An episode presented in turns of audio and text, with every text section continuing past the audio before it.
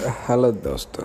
My name is T S Thackeray नाम back with another podcast बहुत दिनों से पॉडकास्ट नहीं आ रहे थे, क्योंकि मैं रिकॉर्ड नहीं कर रहा था, इसलिए नहीं आ रहे थे।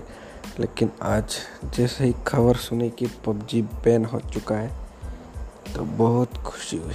इतनी खुशी हुई कि मेरे से रहा नहीं गया और आज पॉडकास्ट रिकॉर्ड करने के लिए आपके बीच हाजिर हो गया हूँ।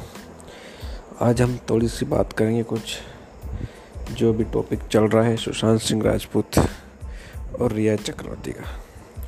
जो आज तक पर रिया चक्रवर्ती का इंटरव्यू आया था, वो इतना फेक था, इतना फेक था कि इतना। तो ओप्पो वीवो के फ़ोन किसी को गोरा नहीं करते, उससे फेक तो इनका ये इंटरव्यू था। मुझे पता है कोई लॉजिक बैठा नहीं, लेकिन वो इंटरव्यू बिल्कुल ऐसा ही था। जो पूछ रहे थे, उसके भी कुछ समझ नहीं आ रहा था, और जो बता रही थी, उसके भी कुछ समझ नहीं आ रहा था। मतलब कुल मिला के वो इंटरव्यू पूरी तरह से टोटली फिक्स था। मतलब क्या होता है कि ये क्या करते हैं? कि इन्होंने पहले से ही क्वेश्चन और उनके आंसर लिख चुके थे, रट लिए थे।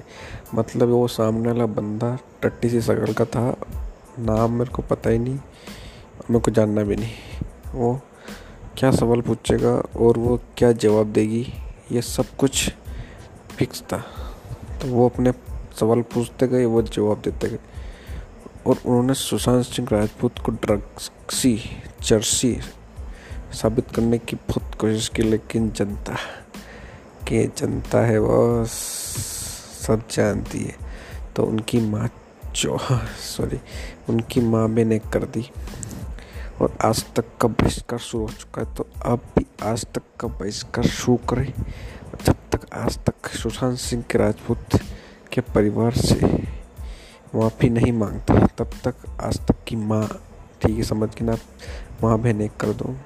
तो और इस केस में मैं नहीं जानता कि रिया इसमें मारा है कि नहीं मारा है, लेकिन जिस प्रकार से उसके खिलाफ सबूत जा रहे हैं इशारा उसी की तरफ़ है। संदिग्ध है, नंबर वन संदिग्ध वही है। इसमें काफ़ी बड़े हाथ भी हैं और अब तो ड्रग्स डील में भी उसका नाम आ चुका है तो अमवित सुशांत सिंह राजपूत और मैं सी से भी कहना चाहूँगा कि इतने दिन से क्या पूछताछ होती है? बार बार बिठा के, बार बार बिठा के। चलो, उनका जो प्रोसीजर है, उनको ही पता है, लेकिन मेरा बस उनसे ही अनुरोध है कि दोस्त, पैसे ना लेना।